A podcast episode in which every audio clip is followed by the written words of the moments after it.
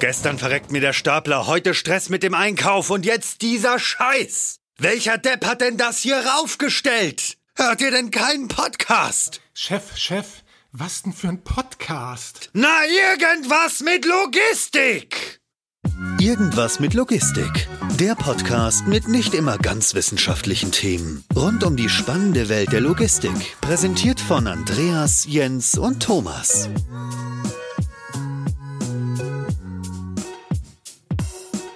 Moin, moin zu einer neuen Folge Irgendwas mit Logistik. Ähm, ich habe heute den Andreas wieder dabei. Moin, Andreas. Hallo.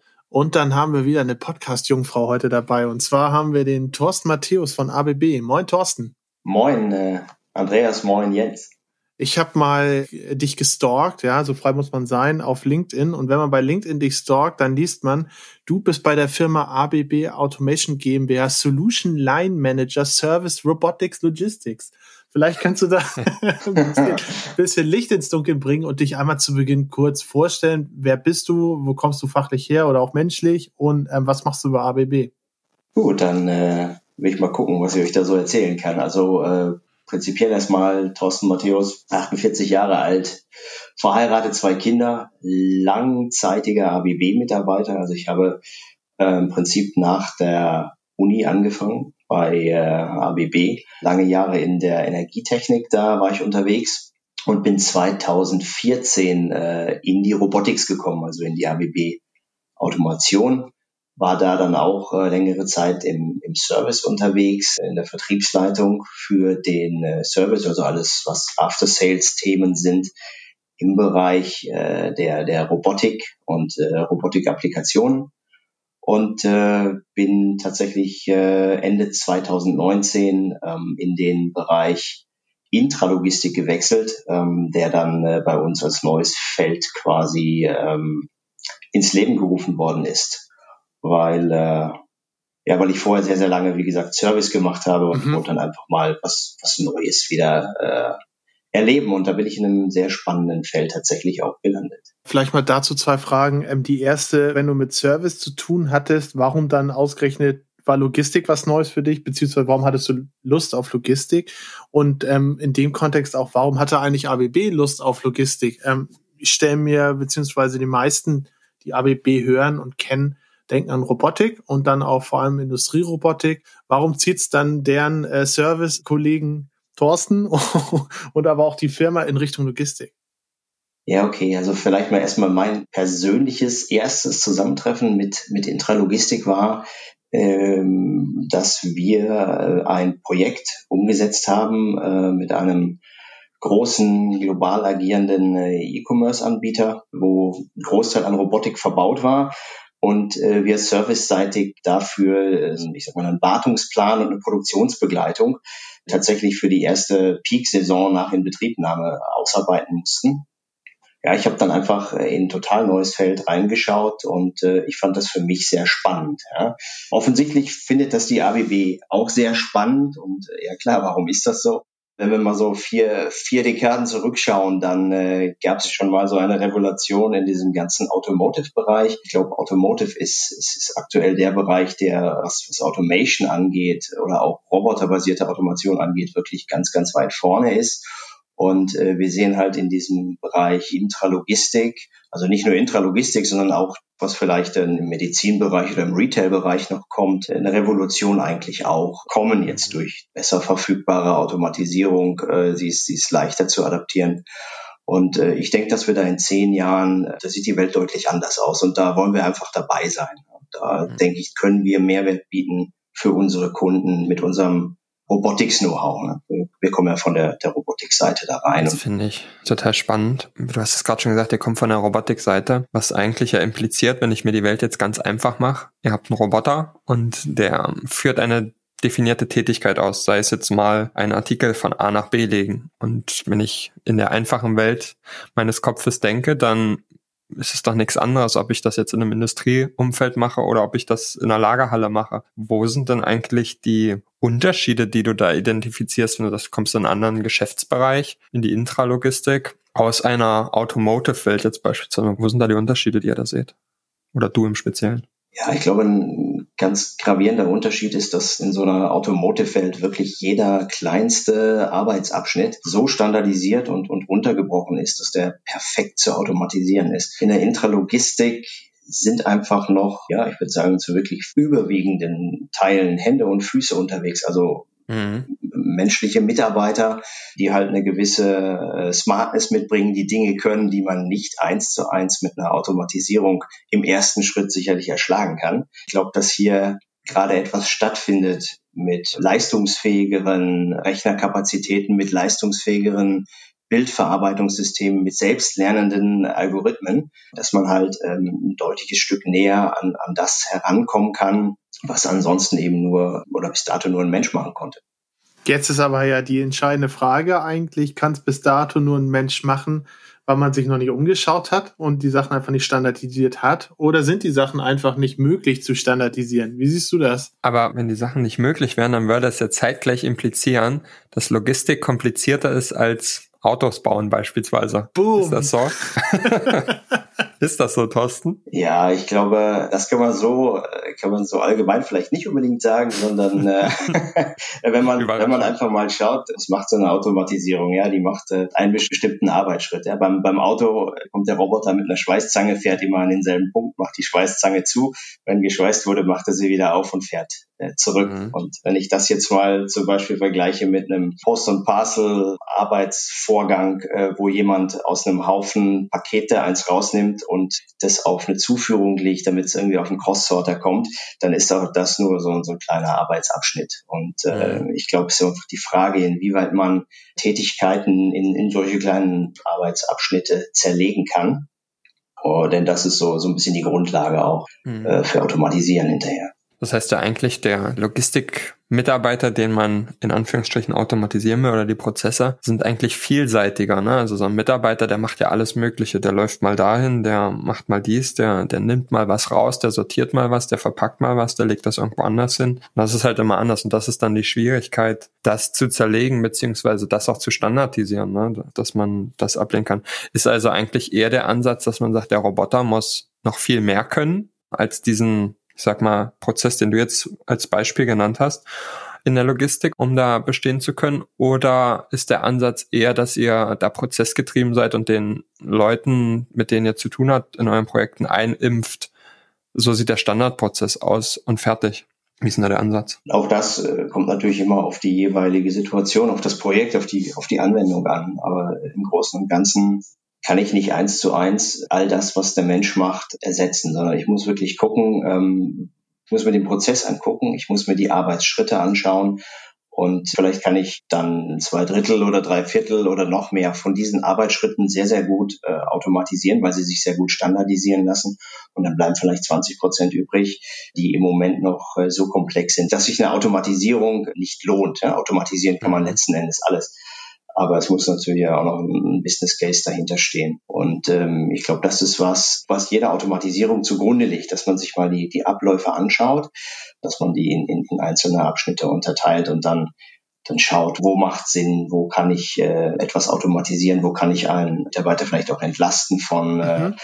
banalen Tätigkeiten oder ergonomisch wirklich sehr, sehr ungünstigen Tätigkeiten. Ich glaube, die gibt's in der Intralogistik zuhauf mhm. dass man da ähm, eine vielleicht sogenannte Teilautomatisierung macht, ja. erstmal und als Einstieg. Guter Punkt, da würde mich direkt mal interessieren, mal abgesehen von, sag ich mal, den richtig großen Playern, die eigene äh, Lean-Management-Abteilung oder Prozessmanagement-Abteilung haben, unterstützt ihr dabei dann bei potenziellen Kunden solche Prozesse in, das können wir automatisieren, das können wir nicht automatisieren, zu unterteilen oder ist das vielleicht auch eine gewisse Hürde, die ihr aktuell sieht bei vielen Kunden, Anfragen, Projekten, wie auch immer, dass dieser erste Schritt viele vielleicht auch abschreckt, sich wirklich die Arbeit zu machen, mal in automatisierbare Schritte und nicht automatisierbare Schritte zu unterteilen? Wie seht ihr da so ja euren Part bei dieser ganzen Findung? Meistens kommt ein Kunde und dann sagt er, ja, ich hätte gerne hier ähm, eine Roboterlösung und ähm, der Roboter soll vom einen Arbeitsplatz zum anderen Arbeitsplatz äh, fahren können ähm, soll Pakete bis 50 Kilo handeln können und davon möglichst viele in der Stunde. und äh, dann äh, sollen die Kollegen aber auch noch nebendran stehen können und mit dem Roboter zusammenarbeiten. Ja? Also das ja. ist jetzt so die, die eierlegende Wollmilchsau. Das ist eine durchaus berechtigte Forderung aus, aus Kundensicht, der sich äh, noch nicht mit Automatisierung beschäftigt hat. Das heißt also, wir bemühen uns erstmal den Kunden auch heranzuführen äh, an ja. Automatisierung und äh, schauen uns darüber hinaus natürlich auch äh, den Gesamtprozess an, also oder zumindest einen Teil des Gesamtprozesses, mhm. nicht nur die, die jeweilige Applikation, weil sonst äh, kommt man relativ schnell dahin, ja, das funktioniert so nicht. Also manchmal muss man auch ein bisschen drumherum etwas umgestalten, damit ich hinterher ein gutes Ergebnis bekomme. Ich würde dich gerne mal nach diesen Umgestalten fragen, weil oft ist es ja auch der Punkt, wie du es gerade gesagt hast, man kommt mit irgendeiner definierten Tätigkeit und überlegt sich, kriege ich die automatisiert, kriege ich teilautomatisiert, aber eigentlich wirklich super interessant oder richtig interessant wird's ja, wenn man sich schaut, okay, wir haben hier ein Produkt, das hat gewisse ähm, Charakteristika, das hat gewisse Level, in denen das super funktioniert. Kann ich das beispielsweise bestehende Tätigkeiten daraus ganz neue Form, aus zwei eine Tätigkeit machen oder aus drei anderthalb Tätigkeiten machen, die so gar nicht vorher möglich waren, aber ermöglicht werden. Ähm, man muss ja nicht immer nur darüber nachdenken, was kann ich besser machen, sondern was kann ich vielleicht auch komplett anders machen mit so einer. Ist das auch was, was ihr beobachtet, was ihr so vorantreibt? Ja, sicher. Wir schauen uns natürlich das, wie gesagt, das Drumherum an, auch von so einem Teilprozess. Und es kann schon sein, dass wir sagen, denkt doch mal komplett neu. Also ich sag mal, wie, ihr, ihr habt dieses Produktspektrum und könntet es nicht umclustern oder könnt ihr nicht vielleicht auch in der, in der Anlieferung und Ablieferung zu diesem Prozess ähm, dann nochmal mit reinschauen und, und da vielleicht auch noch eine, eine Synergie dann erzielen. Also es ist schon, da gibt sich das eine dem anderen die Hand sozusagen. Mhm. Wenn du jetzt von unterschiedlichen Branchen ja gesprochen hast, auf die du geblickt hast, dann ist zum einen ja das Thema, das wir jetzt diskutiert haben, irgendwie, wie sehen die Prozesse aus, wie sind die standardisiert äh, und so weiter, was man von einer Branche, jetzt beispielsweise Automotive hatten wir, in die Logistik so ein bisschen übertragen kann und sagen kann, wo kann man da irgendwie Verbesserungen führen. Was gibt's denn eigentlich noch so für Themen, wo man sagen kann, da kann eine Branche eigentlich von der anderen lernen? Vielleicht können ja auch die, die Kollegen bei euch, die Automotive machen, von der Logistik was lernen. Wie ist denn da dein Gefühl, beziehungsweise deine Learnings, die du jetzt in der Zeit, in der du dich schon damit beschäftigst, ähm, gezogen hast? Also ich glaube, da haben wir vielleicht ein großes äh, oder zwei große Stichworte oben drüber. Ja. Das eine ist Produktivität und das andere ist Qualität. Produktivität ist was, wo in der Automobilindustrie wirklich äh, schon, schon verdammt viele Steine umgedreht worden sind. Also wie kann ich mit vorhandenen Ressourcen das, das Optimum rausholen? Und ich glaube, da ist in vielen Bereichen der Intralogistik, da wird einfach immer noch anders gedacht. Da wird, da wird gedacht, ja, komm, ich brauche hier noch ein bisschen mehr Ressource, also stelle ich noch zwei Leute dazu, anstatt vielleicht irgendwie zu gucken, wie kann ich den vorhandenen Leuten den Prozess oder das Gebilde, die Technik noch ein bisschen optimieren. Ich glaube, da ist, dass dieser, dieser althergebrachte Hände- und Füße-Gedanke einfach noch sehr, sehr präsent. Das ist zumindest mhm. das, was ich so wahrnehme. Und immer wenn ich mit Händen und Füßen unterwegs bin, ein Mitarbeiter, der äh, hat mal eine Stimmungsschwankung, Schwankungen, dem geht's vielleicht mal einen Tag nicht so gut und dann ist das, was hinten rauskommt, von unterschiedlicher Qualität. Und das ist ja, ja was, was man im Automotive-Bereich ausgemerzt hat klappt mal besser, mal weniger gut, aber ich glaube, die sind da schon auf einem echt anderen Level unterwegs. Ja, und äh, das also habe ich bei einer Automatisierung äh, eben eben nicht. Da mhm. eine gleichbleibende Qualität. Da ist natürlich die Frage, ähm, brauche ich die gleichbleibende Qualität eigentlich? Ist das etwas, was man als Mehrwert kommunizieren kann? Also ich jetzt für mich pauschal klar. Ich möchte da jetzt aber gar nicht viel zu erzählen, sondern dich mal fragen, Thorsten, braucht man die gleichbleibende Qualität? Wie kann man die definieren? Und ist das auch etwas, wo du merkst, da fragt der Markt in der Logistik nach? Ist das was, was interessant ist in der Logistik überhaupt? Qualität ist ja prinzipiell was auch vom Kunden oder was hauptsächlich vom Kunden definiert wird. Und äh, was ist in der, in der Intralogistik ein Kunde? Also das kann zum einen natürlich im Fulfillment-Bereich, kann es der Endverbraucher sein oder im, äh, im Bereich, wenn wir da im Retail-Bereich unterwegs sind, ist das vielleicht ein, ein Supermarkt, der beliefert wird. Selbstverständlich brauchen die eine Qualität. Ja, also die brauchen, die brauchen Ware als Beispiel möglichst unbeschädigt, äh, mhm. möglichst stabil gepackt, äh, wie auch immer man in dem konkreten Fall äh, eine Qualität beurteilt. Oder wenn ich ein, ein Paket bekomme, ich habe gestern zum Beispiel ein Paket bekommen, das war nicht vernünftig verpackt, also es war beschädigt, das was innen drin war, da würde ich dann sagen, da passt die Qualität nicht, ja, kommt der Rücksendelabel drauf. Letzten Endes sind das ja dann auch Kosten, die man vermeiden möchte. Also ich denke, Qualität wird überall gebraucht, auch in der, in der Intralogistik oder auch verlangt. Wenn man jetzt über den Roboter an sich nachdenkt und das, was er macht, hat man ja gerade schon über Prozesse gesprochen, auch über Qualität und Performance. Was sind denn eigentlich für die Weiterentwicklung der Roboter so Stolpersteine beziehungsweise die größten Hürden, die ihr gesehen habt, wenn ihr sagt, ja, jetzt machen wir auch noch Logistik. Was sind denn da technisch eigentlich die größten Herausforderungen? Die Vielzahl an Produkten im Vergleich zu Automotive beispielsweise oder wo liegen da die Hauptherausforderungen und, und wie seid ihr damit umgegangen oder wie geht man damit um? Ja, also ich glaube, ein Punkt, da kommen wir wieder zurück darauf, dass momentan dort in der Intralogistik hauptsächlich Menschen unterwegs sind und diese Menschen können halt ein super breites Spektrum abdecken. Bleiben wir mal beim Thema äh, Artikelvielfalt, ja, in so einem klassischen äh, Fulfillment-Bereich ein Mensch erkennt, oh, da kommt, da kommt ein, ein KLT und da ist, weiß ich nicht, da ist ein USB-Stick drin oder da ist eine Computermaus drin. Ja. Und äh, woher soll der, der Roboter das wissen? Ja? Also das heißt, der Roboter ist letzten Endes äh, nur so gut äh, wie die Bildverarbeitung drumherum, ihm sagt, pick dorthin und tust da ein und legst wieder ab. Und ich glaube, da haben wir Quantensprünge gesehen in den letzten ja, vier, fünf Jahren Mhm. Ähm, so dass wir tatsächlich äh, für diesen konkreten Bereich jetzt, also für, für Fulfillment, mhm. wirklich äh, eine Möglichkeit sehen, an die, äh, an die menschliche Leistungsfähigkeit ranzukommen auch. Also was sowohl Erkennung als auch Geschwindigkeit angeht. Meine mhm. doofe Frage, wenn die Erkennung so das Unterscheidungsmerkmal ist, warum nimmt man dann nicht einfach Roboter, die gar nicht selber erkennen, sondern wie so ein Jahrmarktgreifer und hat dann halt die Leute, die, die an einem Joystick sitzen, irgendwo dann sitzen, wo dann die äh, Kosten nicht so hoch sind wie beispielsweise in Frankreich oder in Deutschland. Du meinst remote gesteuerte ja. Pick-Roboter? Warum remote eigentlich nicht? Wenn, ja, okay, wenn, wenn, ja, ich meine, wenn, wenn wirklich das Gütemerkmal die Erkennung ist, jetzt, das war natürlich jetzt überspitzt formuliert, aber wenn das Unterscheidungsmerkmal, das Kriterium, wo da der Vergleich ist, die Erkennung ist, wäre das ja eine Möglichkeit. Ja, ich glaube, ich glaub, ist so ein bisschen Geschwindigkeit ist auch das Thema dabei. Mhm. Ne?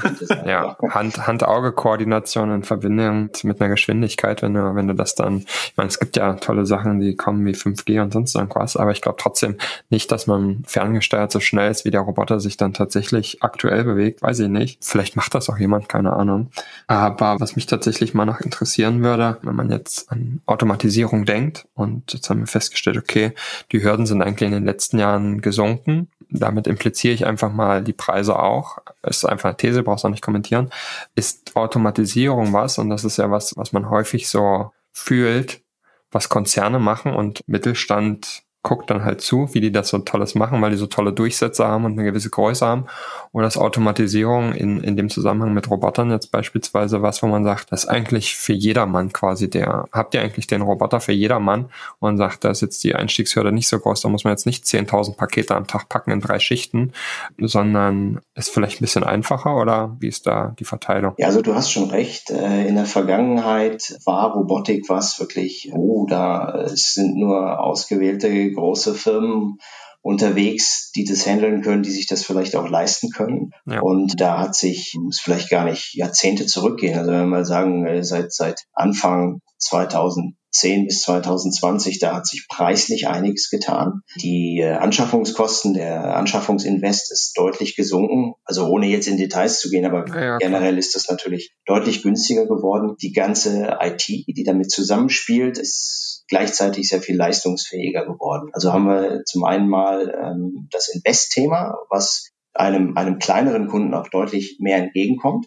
Und dann haben wir noch das Thema kollaborative Robotik auch, wo es immer weitergeht. Ja. Und muss man sagen, sind wir bei ABB mit wenigen Produkten in den letzten fünf, sechs Jahren unterwegs gewesen, aber wir sind aktuell dabei, das Produktportfolio äh, deutlich aufzubohren und im kollaborativen Bereich dann auch, auch nachzulegen. Und da gibt's, äh, ich weiß nicht, man könnte mal sagen, gibt's unendlich viele Anwendungsfälle, wo man auch ganz einfach einsteigen kann. Also auch die Bedienung von diesen Geräten so nach, nach Plug-and-Play-Manier, auch das hat sich ja viel, viel, viel äh, verleichtert oder ist leichter geworden in der letzten Zeit. Kannst du das vielleicht ein bisschen ausführen anhand von konkreten Beispielen? Also irgendwas eins eurer Geräte konkret macht und sehr einfach auch zu implementieren wäre? Also wir, wir würden jetzt mal an, an Montageroboter äh, schauen. Yumi heißt der, der ist von der Yumi, vom, Yumi genau.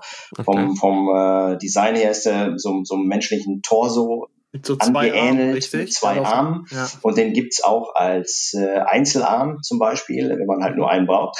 Und ähm, da tut man, äh, zieht man sich eine App aufs äh, Tablet und äh, macht dann äh, führt, führt quasi den Arm mit der Hand an Stellen, wo man sie braucht. Und äh, das wird in der App getrackt. Also das ist, ähm, wir haben das auf Messen ausgestellt und da kommen äh, Vorschulkinder zu uns und programmieren das Ding. Ja, also einfach mal als Beispiel. Das ist äh, ja.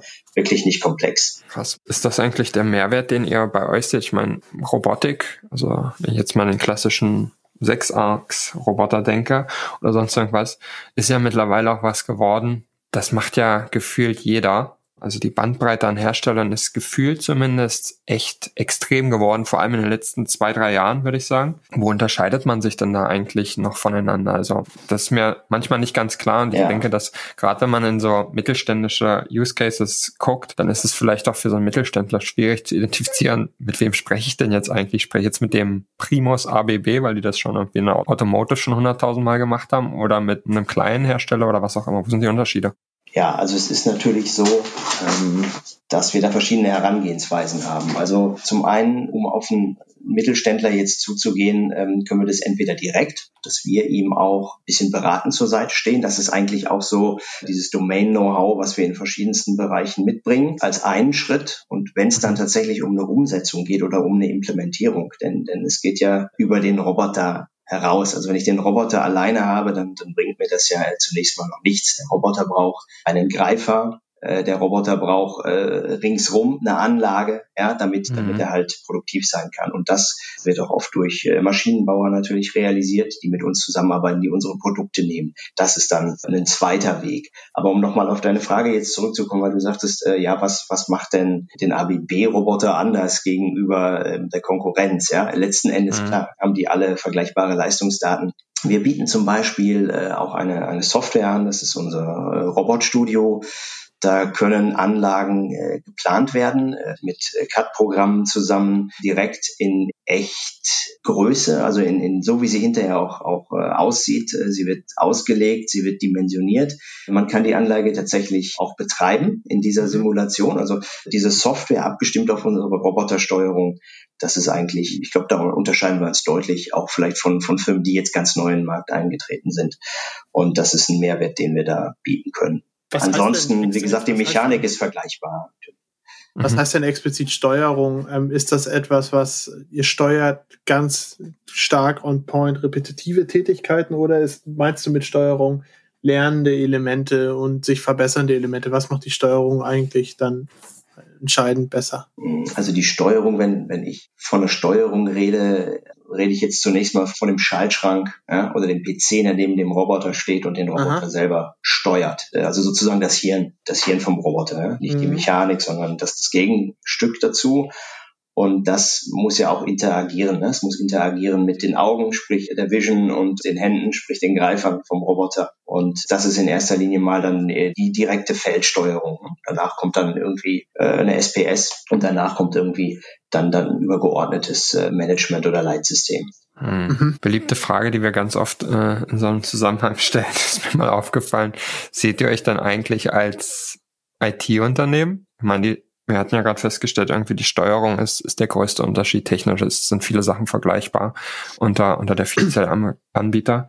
Ist es dann tatsächlich eigentlich nur noch ein IT-Thema und eigentlich wandelt man sich von einem Hersteller für so Systeme zu einem IT-Unternehmen, das, das sich eigentlich dadurch identifiziert? Das ist eine, eine, gute Frage und das ist tatsächlich auch ein, ein Thema bei uns. Gerade äh, diese, diese Industrie 4.0, viel beschworen, ja, oder Industry 4.0 enabled, das ist natürlich, äh, letzten Endes geht es darauf hin, ja, wie, wie vernetzt sich Geräte, da bekommt die, die Software, die IT einen immer größeren Stellenwert. Ich meine, darüber hinaus äh, ist es natürlich auch so, dass ich auf der Hardware-Seite ein gewisses Know-how brauche, mhm. äh, damit es einfach zuverlässig und, und qualitativ gut funktioniert. Aber die IT wird wichtiger. Wobei ich sagen würde, bis unter IT-Unternehmen, wenn ich da jetzt einen Apple oder einen Google sehe, ich glaube, da, da bewegen wir uns nicht direkt hin. Ja, ja, ja. Vielleicht mhm. mal eine, eine Frage, gerade wenn du auch sagst, IT ist wichtig, aber auch das ganze Thema Hardware ist wichtig. Sind das eigentlich Sachen, die wir beispielsweise jetzt auch hier im Podcast, aber auch in Europa, wo so etwas stark auch hinterfragt wird und auch es problematischer wird, sowas auch zu vertrauen, dass ihr das hinkriegt? Gibt es beispielsweise die Erfahrung, dass bei anderen Märkten ihr deutlich schneller mit Implementierungen seid, weil einfach gesagt wird, okay, äh, das kriegt ihr hin, wir machen das jetzt. Wie ist da so eure Erfahrung mit etwas, sag ich mal, wo viele von euren Kunden vielleicht auch das erste Mal mit zu tun haben? Ja, auch da kann man, kann man eigentlich sagen, jetzt gerade wenn es um, ich sag mal, cloud-basierte Services geht, Fernunterstützung und solche Dinge da, je größer der Kunde in Europa, sage ich mal, desto mehr Bedenken gibt es da äh, mhm. zu diskutieren oder auszuräumen. Je kleiner, mittelständischer, flexibler so ein Kunde ist, desto eher sagt er, nee, wenn das, wenn das meinem Prozess dient, dann ist das okay für mich. Ja, also das ist vielleicht so die, die, die einfache Gleichung. Und generell sieht man natürlich auch, dass in, in China ist der weltgrößte Robotikmarkt, das, das ist einfach ein Fakt, ähm, dass da solche Bedenken gar nicht sind. Also da wird, äh, da wird gemacht. Ich glaube, da spricht auch niemand von irgendwie Datensicherheit oder Datenschutz. Hm. Aber prinzipiell ähm, ist das etwas, wo die Kunden sich mit auseinandersetzen, was sie aber zu akzeptieren bereit sind, wenn der Mehrwert klar wird. Wie wird denn der Mehrwert klar? Das wollte ich auch fragen. Ja, ich meine, das, das ist ja, das ist ja schon der Punkt. Äh, in dem Moment, wo ich eine Automation betreibe, dann muss die ja möglichst verfügbar sein, die muss laufen mhm. damit ich einen, einen maximalen Return äh, und Investment habe. Damit sie läuft, äh, brauche ich in irgendeiner Form eine Unterstützung. Ja? Kommen wir vielleicht wieder so ein bisschen in, in, in Richtung Service. Je mehr Software an so einem Ding dran ist, desto mehr Unterstützung kann ich natürlich auch zum Beispiel von der Ferne geben. Ja? Also ich meine, ja. da, da löse ich vielleicht 98 Prozent der Themen mit einem Anruf und einem Aufschalten auf das Gerät oder auf das System. Ja? Und äh, diese Möglichkeiten muss ich dann haben. Und wenn der Kunde sieht, ja, äh, da wird mir sehr, sehr schnell geholfen, da bin ich ruckzuck wieder verfügbar Verfügbarkeit der Anlage, dann, dann ist das äh, ein No-Brainer. Aber wir können eben auch darstellen, dass das auf einer Serverstruktur äh, unterstützt wird, die ähm, europäischem Reglement unterliegt und, und solchen Dingen. Aber mal ganz stumpf nachgefragt an der Stelle, wenn ihr sagt, okay, das muss sich lohnen, wie geht ihr denn davor? Unterstützt ihr dabei beispielsweise ein Business Case oder ein ROI zu errechnen, auch zu sagen, okay, da bis zu einem gewissen Grad unter gewissen äh, Umständen lassen wir uns darauf auch festnageln. Wie geht ihr da vor? Weil ich meine, theoretisch, ich kann ja auch einfach sagen, ja, das ist schön und gut, was ihr da macht, aber das, was ich jetzt hier mit Lego Technik baue, das funktioniert mindestens genauso gut. Behaupten kann man das ja alles. Die Frage ist ja nur am Ende, mit welcher Sicherheit oder welche Sicherheit kann man garantieren, dass das auch eintritt? Wie geht ihr davor? Ja, also ich glaube, da kommen wir natürlich jetzt auch mit einem Namen auf die Bühne, wo Leute auch schon sehr, sehr oft gesehen haben oder Kunden sehr oft gesehen haben, dass es bei uns funktioniert. Ja. ja. Und äh, zum anderen ist es ja so, äh, das kennt, kennt ihr sicher auch, wenn irgendwo ein Vertrag unterschrieben wird, dann steht da auch eine Performance drin in irgendeiner Form. Da steht da mhm. drin, die Verfügbarkeit der Anlage ist, was weiß ich, 98, 99 Prozent. Mhm. Und äh, da gibt's äh, festgelegte Kriterien, wie das ermittelt wird und äh, mhm. dann muss ich die erfüllen, sonst wird's äh, schwierig. also das, das ist schon äh, im Vorfeld genau besprochen, definiert und wird dann auch eingehalten. Ja, zu diesem im Vorfeld definieren und so weiter, da würde ich gerne ein bisschen ins Detail eingehen. Und zwar habt ihr ja auf eurer Webseite oder auf dem Teil eurer Webseite diesen, diesen Quick-Check, um herauszufinden, ob man, ob man eigentlich automatisierungsgeeignet ist oder nicht. Ähm, ich würde gerne gleich ein paar Fragen davon einfach mal durchgehen und, und verstehen, warum ihr die fragt, ähm, damit das ein bisschen erklären kannst. Aber vielleicht kannst du vorher so ein bisschen was dazu sagen, was eigentlich eure Motivation dahinter ist, so ein Selbstauskunftsthema ähm, eigentlich zu gestalten.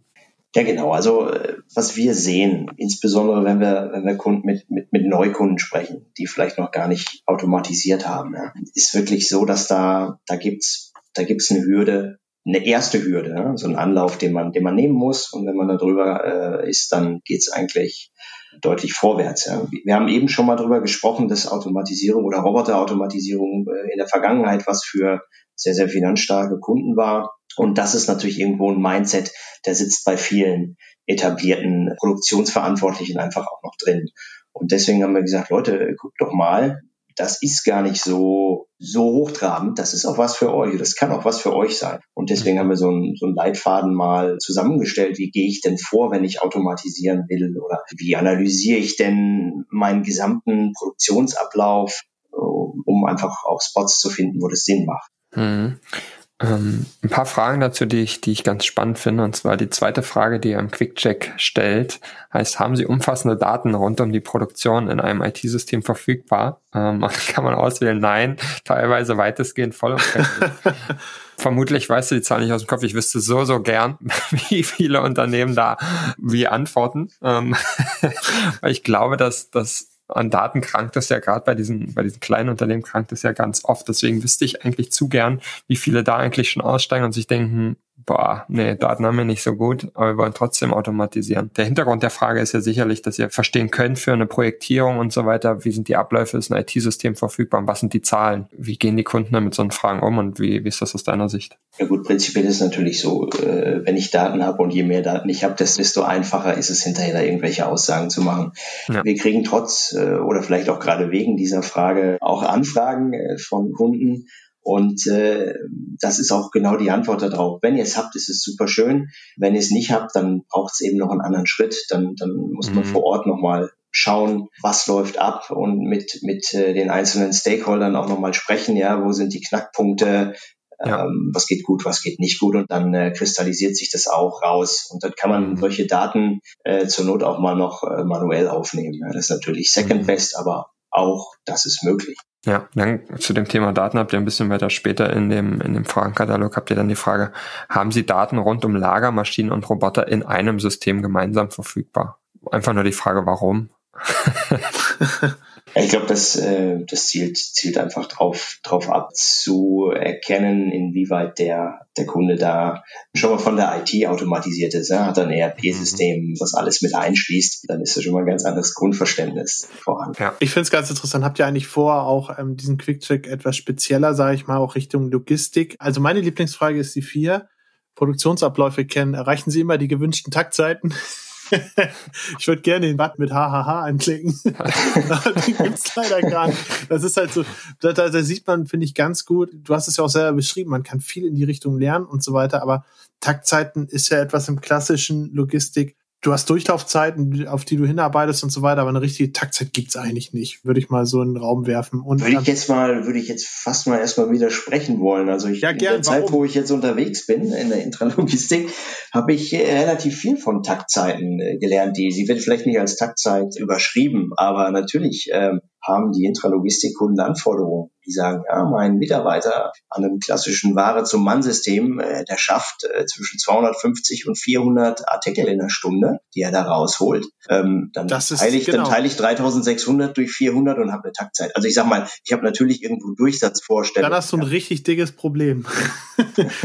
Weil klar, du hast, was, was du gerade beschreibst, sind ja Produktivitäten. Ähm, ja, ja, definierte die, aber, Taktzeit. Aber die Produktivitäten, Genau, Produktivität definiert durch eine Taktzeit. Da du aber ein, ein, in sich greifendes System hast, wo nach vorne und nach hinten ähm, sehr viel Unklarheit und Flexibilität gefordert wird, sowohl was in und als, als Outbound angeht, bringt dir diese Produktivität nicht viel, wenn du sie nicht durchgängig befüllt oder auch abgeliefert kriegst. Deswegen ist das super gefährlich, auf so eine so einen Takt halt zu gehen ne, am, am Ende des Tages. Deswegen Kommt halt ähm, drauf an, was davor passiert. Ja, da bin ich, da bin ich wieder bei dieser, ich sag mal, bei dieser bei dieser kleinschrittigen Aufnahme eigentlich, ja, wo ich mir mhm. einen einzelnen Prozess anschaue.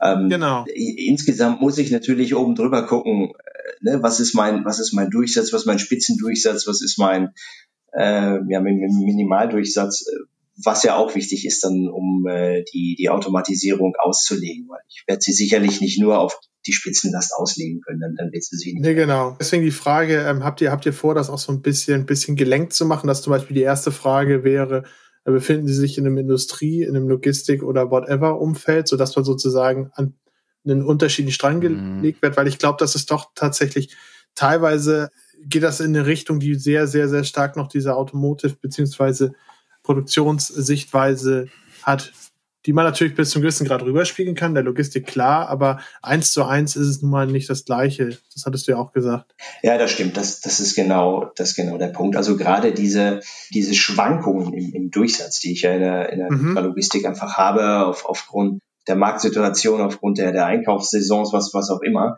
Äh, ja. Das ist ja genau das, was ich in der, in der klassischen Automatisierung zu vermeiden versuche, sondern da habe ich ja eine, eine Baseload, eine optimal ausgelastete Anlage, das ist natürlich eine ganz andere äh, Grundvoraussetzung. Mhm. Und ich glaube, ja, diese Checkliste kommt von einem Unternehmen, was mit Automotive groß geworden ist. Ähm, wenn ich die ABB Robotics damals sehe, also Automotive ist sicherlich ein Riesenstandbein von uns gewesen. Und äh, wir sind jetzt seit ja, seit knapp vier Jahren äh, schauen wir in den Bereich Intralogistik, also allein schon da, seit 40 Jahren machen wir Robotics in, in der Allgemeinindustrie mhm. und Automotive und jetzt haben wir bei Intralogistik angefangen und ich glaube, dass wir diese Checkliste sicherlich auf äh, Intralogistik anpassen werden in mhm. absehbarer Zeit. Und dann, ja, dann kommen eben Vielleicht die Spezialitäten damit rein. Wir können ja mal ein kleines Spielchen machen. Wir können ja mal, mal Andreas als auch ich überlegt sich einfach jeder mal eine Frage, die dort unbedingt rein müsste, aufgrund von äh, Intralogistik oder generell basierend auf Logistik.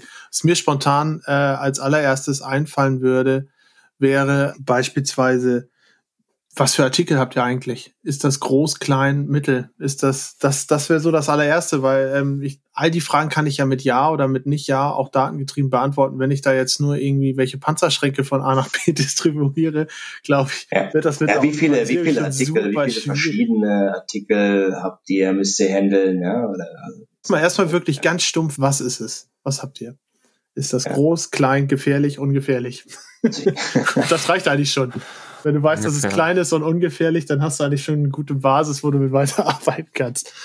Ah ja, das ist äh, definiert ja vielleicht auch jeder anders. Ne? Das, äh ja. ich glaube, ich glaube, ein, ein groß, eine große Frage ist auch zum Beispiel, wenn ich mal ans Personal denke, was ist denn eure, ähm, eure Fluktuation ja? oder was ist denn die Verfügbarkeit mhm. von Personal? Sehr schön, sehr guter Punkt, sehr guter Punkt. Ja. Wird oft vernachlässigt, aber mega wichtige Frage. Auch die gehört da rein. Jetzt fehlt nur noch Andreas mit seiner Frage. Na toll, wieder voll unter Druck gesetzt. Ihr habt mir beide Fragen, die ich im Kopf hatte, natürlich weggenommen. Grundsätzlich, glaube ich, ist eine wichtige Frage in der Logistik, wie die Auslastung ist. Ne? Also nicht die Mitarbeiterauslastung, mhm. sondern wie ist eigentlich die Last verteilt, sagen wir es sagen wir es so. Mhm. Ähm, rede ich eigentlich über eine Anlage oder über eine Abwicklung 24-7 einen gleichen Output generiert oder habe ich starke Saisonalitäten, untertägige Saisonalitäten? Ich finde das ein riesen Thema, weil es, weil es mir eigentlich die Antwort gibt, ob ich eigentlich kollaborativ arbeiten muss oder nicht und ähm, welchen Faktor Mensch ich eigentlich noch bedienen muss, wenn ich irgendwie ein ja. System habe, das 24-7 das gleiche macht oder meinetwegen auch eine Schicht lang das gleiche macht. ist vermutlich einfacher, ähm, die Robotik zu dimensionieren und zu sagen, easy, als wenn ich sage, ja, aber Montag, Vormittag, da habe ich die dreifache Last als Freitagmittag äh, Sonntagabend mal überhaupt nichts und so weiter und so fort, dann wird es ja schwieriger und dann kommt ja der Faktor Mensch, der, der irgendwie eine Rolle spielt, weil so Roboter skalieren, dafür ist der Aufwand, auch wenn er einfach ist, aber dafür ist der Aufwand zu groß, um das kurzfristig mal unter der Woche zu sagen, ja, jetzt kommt Weihnachtsgeschäft, jetzt stellen wir mal zwei, drei neue Roboter dahin. Ja. Oder siehst du das anders, Thorsten? Das wird nicht funktionieren. Das Thema hatten wir jetzt auch schon, schon zwei, dreimal. Also ich, ich kann nicht für den Peak-Bereich auslegen, mit Robotern und dann habe ich das nur 20 oder 30 Prozent im Jahr äh, ausgelastet. Also insofern wird es diese, ne, diese, diese, diese Schwankungen, diese Spitzenabfederung mit manueller Arbeitskraft wird es auf jeden Fall ähm, weiterhin brauchen. Ja. Aber denkt ihr da eigentlich auch in die andere Richtung, um zu sagen, ja, ihr könnt eigentlich auch den Roboter auf dem Rollwagen bekommen und dann schiebt ihr euch den für, für eine Woche ins Lager und dann schickt ihr ihn uns wieder zurück. Ist das auch was, was eigentlich ein Robotik-Case sein könnte oder ist der Programmieraufwand dann doch wieder zu groß, auch wenn man sagt, dass es schon sehr stark vereinfacht ist? Ich glaube, wenn wir in diesen Bereich der kollaborativen Robotik schauen, ja, den haben wir ja auch schon mal angesprochen, da habe ich genau diesen Fall. Und da könnte auch das sehr, sehr interessant werden, dass ich sage, hier komm her, du kannst das Ding mieten oder leasen für einen gewissen Zeitraum, kannst da vielleicht auch mit hoch und runter skalieren. Ich glaube, das, äh, das gibt's auch schon. Also was ich sagen wollte, bei kollaborativer Robotik ist das denkbar, weil ich da sehr viel Hardware, Sicherheitstechnik, Zäune, Lichtschranken, all dieses, äh, diese Technologie ja nicht so brauche oder vielleicht nur sehr, sehr eingeschränkt brauche. Und insofern bin ich da, habe ich diese Flexibilität. Bei einer klassischen Anlage ist es schwierig. Ne? Die muss ich, äh, die muss ich mhm. irgendwie festschrauben. Da muss ich sicherstellen, dass sie, dass sie den CE-Normen entspricht. Da mal hin und her zu schieben und ähm, das, das ist im Moment so nicht möglich, kann man, glaube ich, fair sagen. Ich finde es ganz gut, dass wir jetzt äh, zum Ende der Folge eigentlich nochmal diesen, diesen Punkt herausgearbeitet haben, gerade mit der Frage, die Andreas für einen Quick-Check jetzt. Das Problem ist, ja eigentlich dieser Schritt hin zu einer Schwankung. Ne? Ähm, gerade im E-Com-Bereich, wo du super viel Schwankung hast, deinen Kunden zwar in gewisser Art und Weise steuern kannst, aber nie genau weißt, wann kommen welche Bestellungen in welchen Mengen.